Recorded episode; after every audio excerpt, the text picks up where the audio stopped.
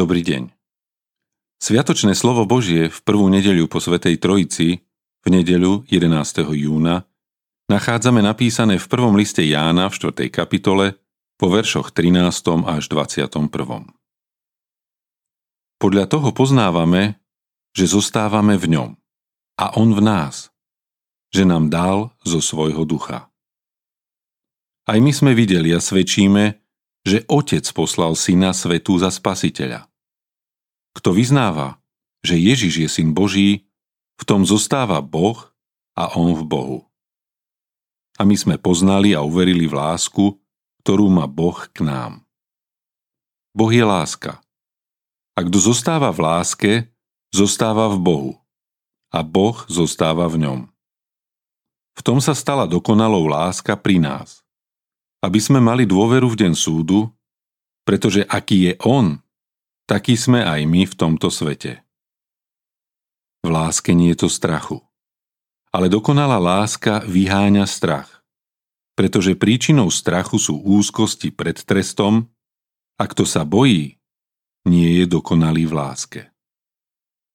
My milujeme, lebo On nás miloval ako prvý.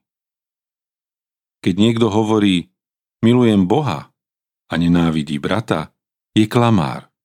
Lebo kto nemiluje brata, ktorého videl, ako môže milovať Boha, ktorého nevidel? A toto prikázanie máme od Neho, aby ten, kto miluje Boha, miloval aj brata. Boh je láska. Tento citát z Biblie poznáme mnohí na spameť. V niektorých domácnostiach sú biblické citáty súčasťou výzdoby interiéru a tento patrí medzi ne. Je to dôležité poznanie o Pánu Bohu.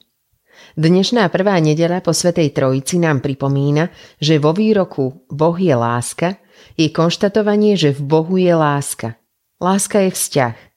Láska je tým vzájomným putom medzi Otcom, Synom a Duchom Svetým. Žijeme však v prevrátenom hriešnom svete, kde pre mnohých platí iné vyznanie. Láska je Boh. Tomuto veria a ženú sa za falošnou láskou, ktorá však nie je láskou, ale telesnou vášňou a pre vášeň strácajú pravú lásku. Žijú pre vášeň a sex, striedajú partnerov a ich srdcia sú čoraz prázdnejšie. Ak však zostávame v Bohu a Boh zostáva v nás, naplňa nás Božia láska. Potom milujeme Boha aj blížneho. Táto Božia láska obstojí aj v čase, keď sa má prejaviť naša láska k blížnemu. Pán Ježiš je nám príkladom dokonca aj v tom, ako máme milovať svojich nepriateľov. Keď si už vo svojom živote okúsil Božiu lásku, vieš touto láskou milovať aj ľudí. Božia láska naplňa tvoje srdce a preto môžeš byť Božím nástrojom lásky k blížnemu. Autorom dnešného zamyslenia je Samuel Linkeš. Modlíme sa za spoločenstvo evanielických žien. thank you